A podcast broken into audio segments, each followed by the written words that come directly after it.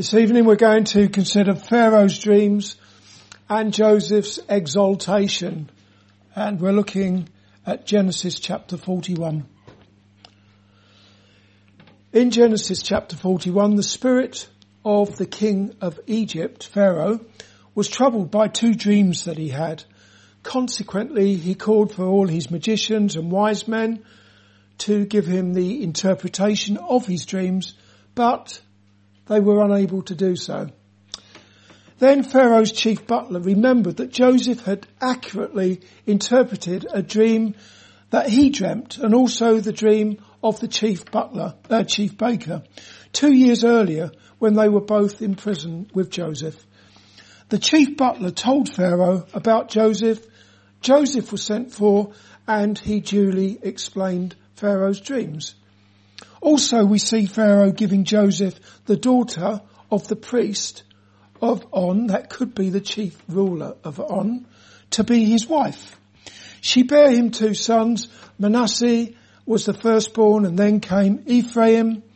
Although we're not told about it in this chapter, you may be aware that those two, Manasseh and Ephraim, they became patriarchs of Israel with two of the tribes of Israel being named after them. First of all, this evening we can consider Pharaoh's two dreams. In Pharaoh's first dream, he saw seven fat cows come up out of the river and they fed in a meadow. Then seven thin cows came up after the fat ones and ate them. When they had eaten them, they remained lean and ill-favoured as before.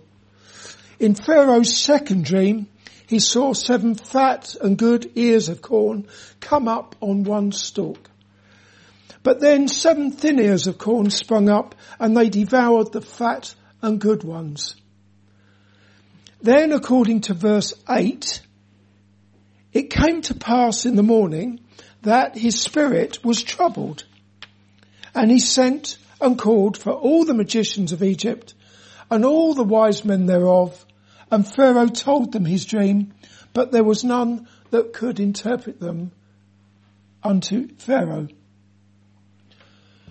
If you were listening when I was reading the whole chapter to you, and when you consider how this chapter progresses with um, Joseph being released from prison and his exaltation, it's reasonable to say that God, who gave Pharaoh those two dreams, also troubled his spirit so much so that it resulted in him calling for his magicians and his wise men instead of simply hoping that he would forget all about those horrible dreams and hope that his next dreams would be nice ones. But they troubled him. They troubled his spirit so much so that he called for his wise men to give the interpretation which they failed to do and so on and so on. As always, uh, can you see the providence of God in all this before we even go any further with this? As we've been looking at the life of Joseph through the weeks, we've seen the providence of God all the way through and that God was with him in all the situations that he was in when he was thrown into a pit by his brothers, left to die. Then he was sold to Midianite merchantmen who sold him to Potiphar, the captain of the guard in Egypt. He became a slave for Potiphar. He rose up in Potiphar's household to have, to take charge of everything in the house apart from Potiphar's wife his lustful wife who made advances towards Joseph.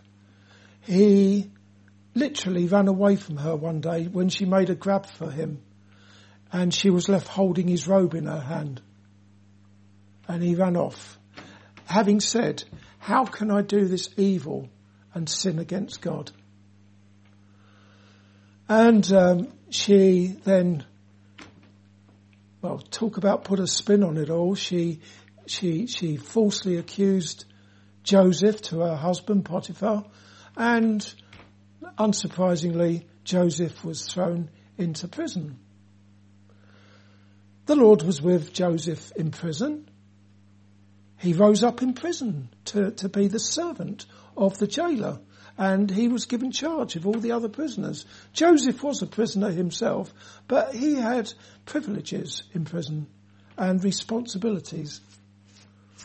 And as we've seen, we've also seen in the previous chapter, uh, two men who had been thrown into prison for some undisclosed, undisclosed offences, the chief butler and the chief baker of Pharaoh, both put in prison. They had terrible dreams. Well, one had a good dream, as it turned out. The other one had a terrible dream. The chief butler was restored in accordance with the um, interpretation that Joseph gave concerning his dream. As for the chief butler, uh, the chief baker, he died. And that also was in accordance with, or in agreement with the interpretation that jo- Joseph gave concerning his dream. So all, the, all through this, we've seen God with Joseph. And now, um, he's still in prison at the beginning of this chapter. Pharaoh's had his dream, two dreams in fact, troubled his spirit. His wise men, his sorcerers, his magicians, none of them were able to give an interpretation.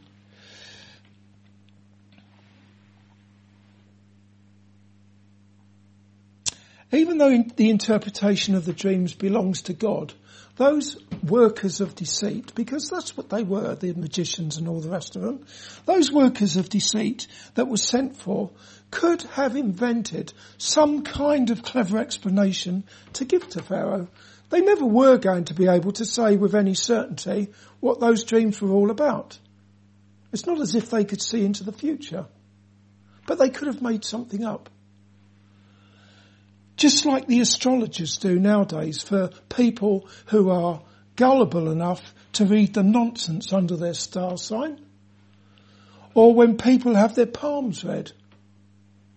Or they go to uh, uh, someone who looks in a crystal ball and then tells them what the future holds for them. It's a lot of nonsense, but people are gullible enough to, to do that kind of thing.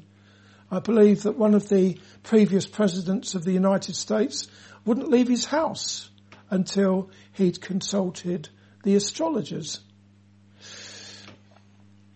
But they didn't make up a, a, a, an explanation to give to Pharaoh. Instead, they acknowledged their ignorance concerning the meaning of the king's dreams.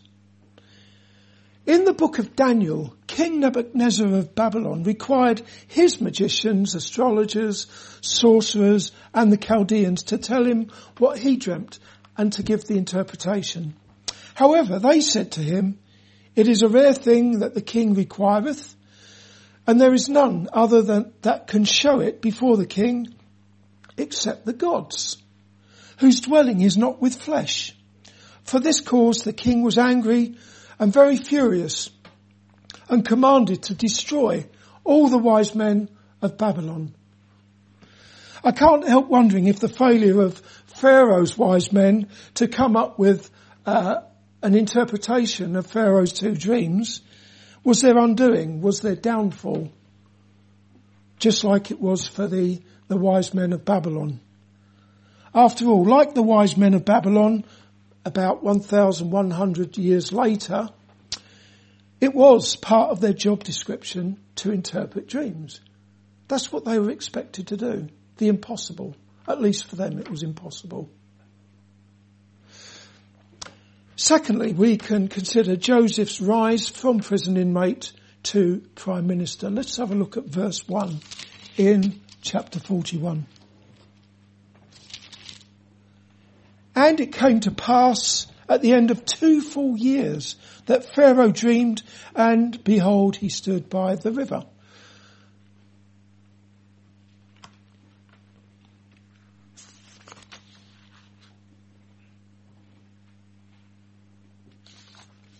we see that it was two full years since Joseph had accurately interpreted the dream of the chief butler and the dream of the chief baker in prison.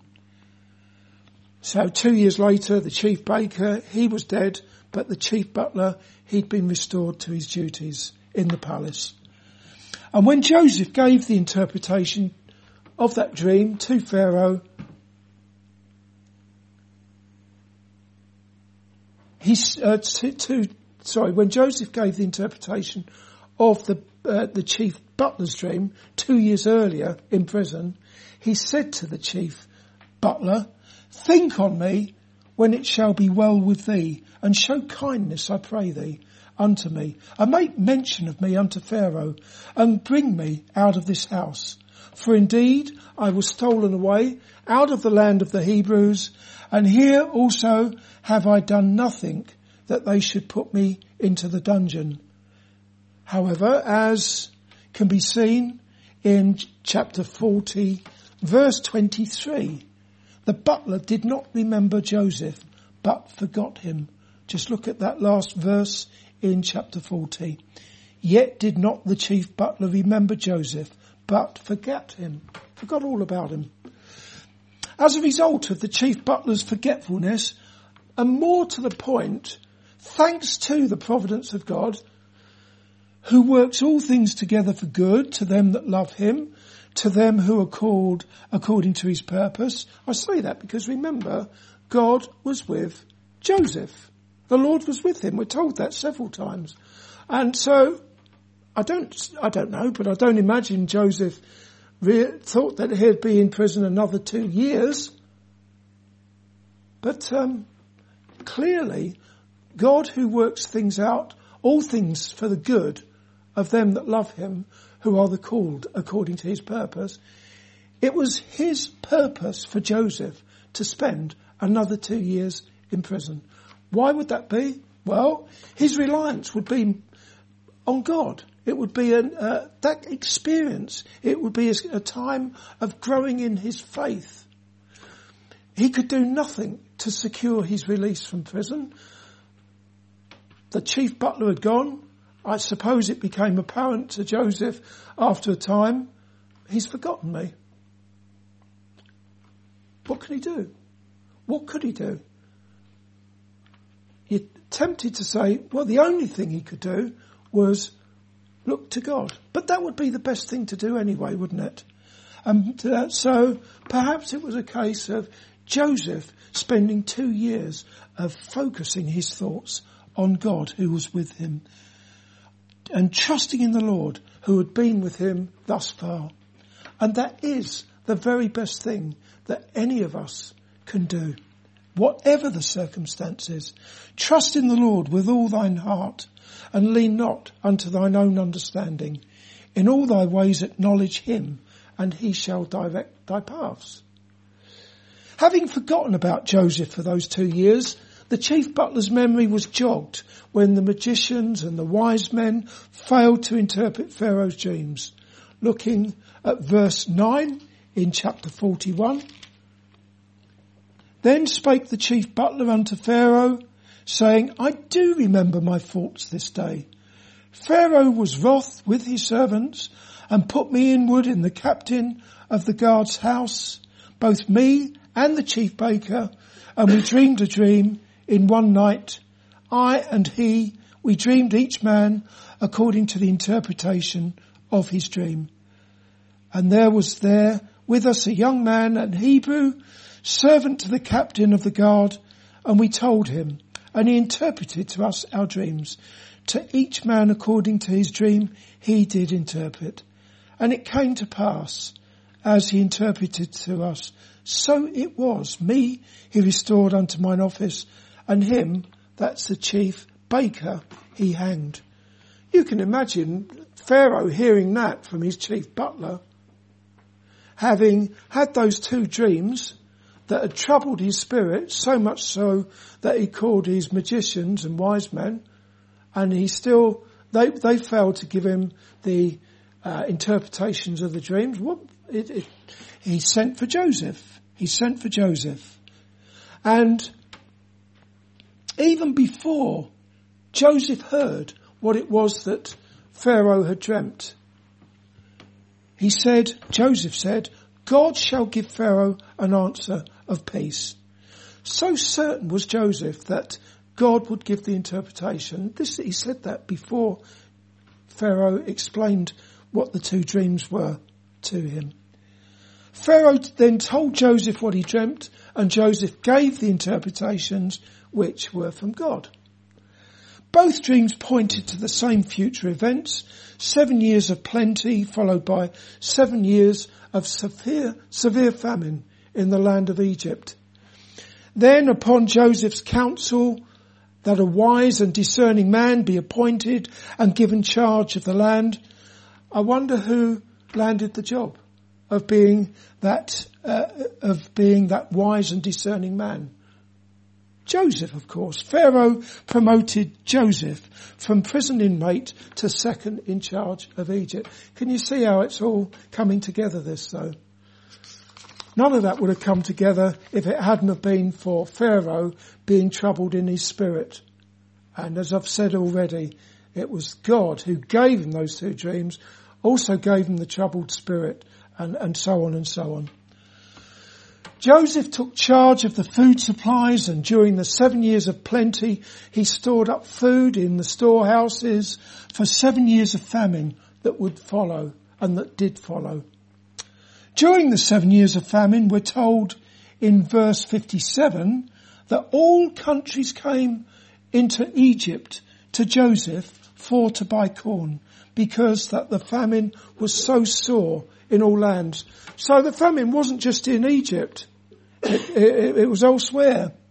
And that's highly significant as shall be seen next time and next chapter in as much as amongst those, amongst those who made the journey to Egypt to get food during the seven years of famine were Joseph's big brothers.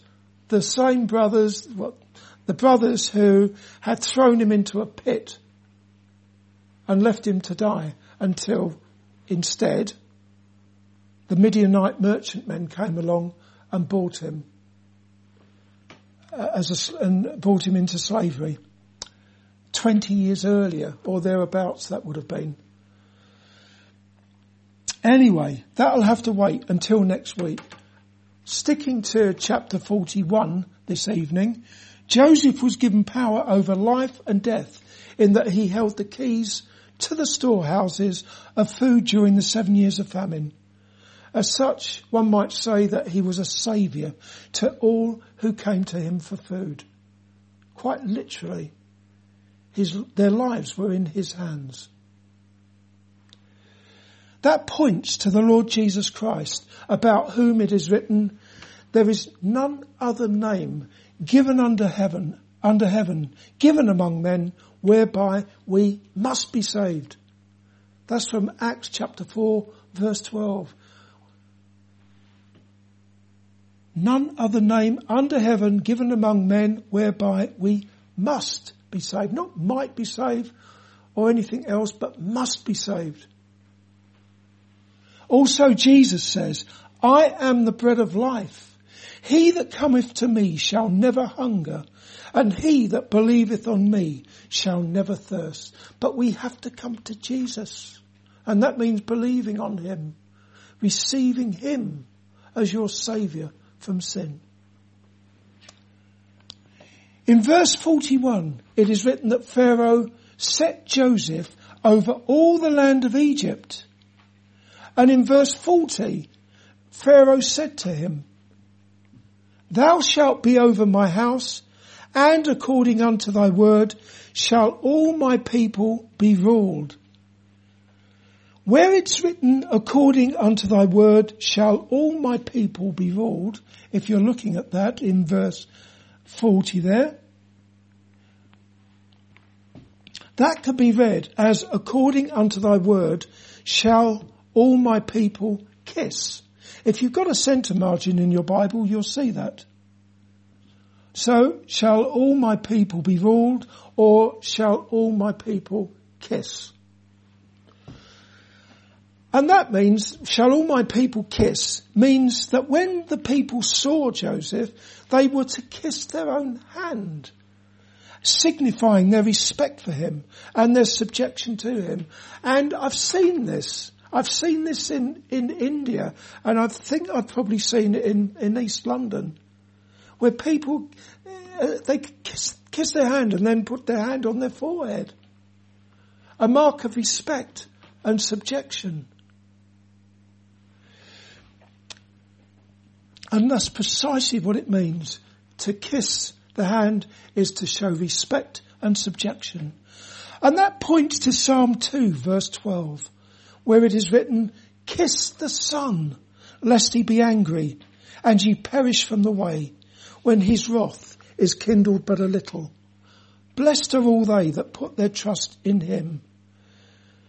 Tell me, have you kissed the Son of God? In other words, have you joyfully submitted to the Lord Jesus Christ? Have you trusted in Him as your Saviour from sin?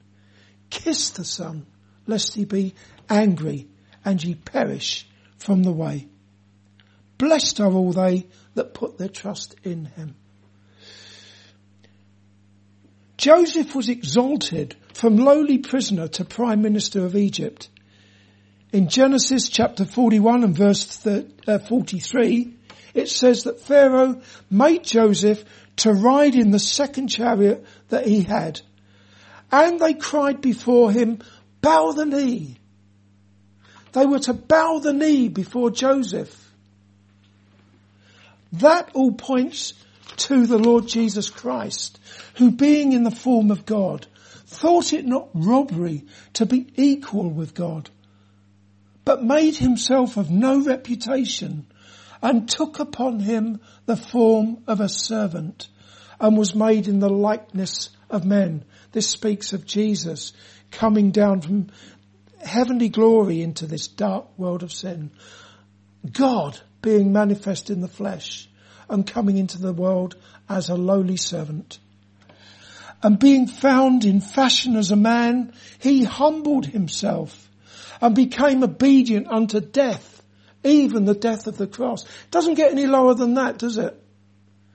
He became obedient unto death, even the death of the cross, the incarnate Son of God. When he was nailed to a cross and lifted up to die. Wherefore God also have highly exalted him and given him a name which is above every name, that at the name of Jesus every knee should bow of things in heaven and things in earth and things under the earth and that every tongue should confess that Jesus Christ is Lord to the glory of God the Father. And that will be the scene when Jesus comes again at the judgment. Every knee will bow before Jesus and every tongue will confess that Jesus Christ is Lord to the glory of God the Father. What about now? Do you bow the knee now before Jesus? Worshipping Him, adoring Him as your Saviour and your Lord. Last of all, in the previous chapter, chapter 40, the Lord communicated future events in dreams to two heathen men. I've already spoken about it. The chief butler, the chief baker, but they did not understand what it was that they dreamt. Then in chapter 41, as we've seen tonight, the Lord communicated to the heathen king of Egypt in dreams future events that would span 14 years. And he didn't understand what it was that he dreamt either. It brings to mind what the apostle Paul said in 1 Corinthians chapter 2 and verse 14. The natural man, this is the unregenerate man, the, the, the man who is dead in his trespasses and sins. The natural man receiveth not the things of the Spirit of God, for they are foolishness unto him. Neither can he know them because they are spiritually discerned. In other words, just as a blind man cannot see the sun, all who are spiritually dead cannot see the Son of Righteousness, the Lord Jesus Christ, when they read the Bible. They cannot see the beauty, the majesty of the Lord Jesus Christ. They cannot see that he is the altogether lovely Son of God. Just as a deaf man cannot hear the sweetest music, the spiritually dead cannot hear the sweet tones of the gospel. For him, the gospel is foolishness. But to all of you, all of you dear Christians in here, who by the grace of God are saved from your sins, the gospel of Christ is the power of God. And that sums up the two categories of people in this whole world. There are those who are dead in their sins. For them the gospel of Christ is foolishness. And then there are those who, having been raised up to newness of life by God the Holy Spirit, sing from hearts filled with thanksgiving and praise. How sweet the name of Jesus sounds in a believer's ear. It soothes our sorrows, heals our wounds, and drives away the fear. I wonder, which category are you in? Is the gospel foolishness to you? Or have you shown repentance towards God and faith in the Lord Jesus Christ as your saviour from sin? Don't wait until the Lord Jesus Christ comes again in judgment. Bow down before Him today. Worship and adore Him, acknowledging and confessing Him to be the God of your salvation, who rose victorious, having paid the price for your sin with his own precious blood. Amen.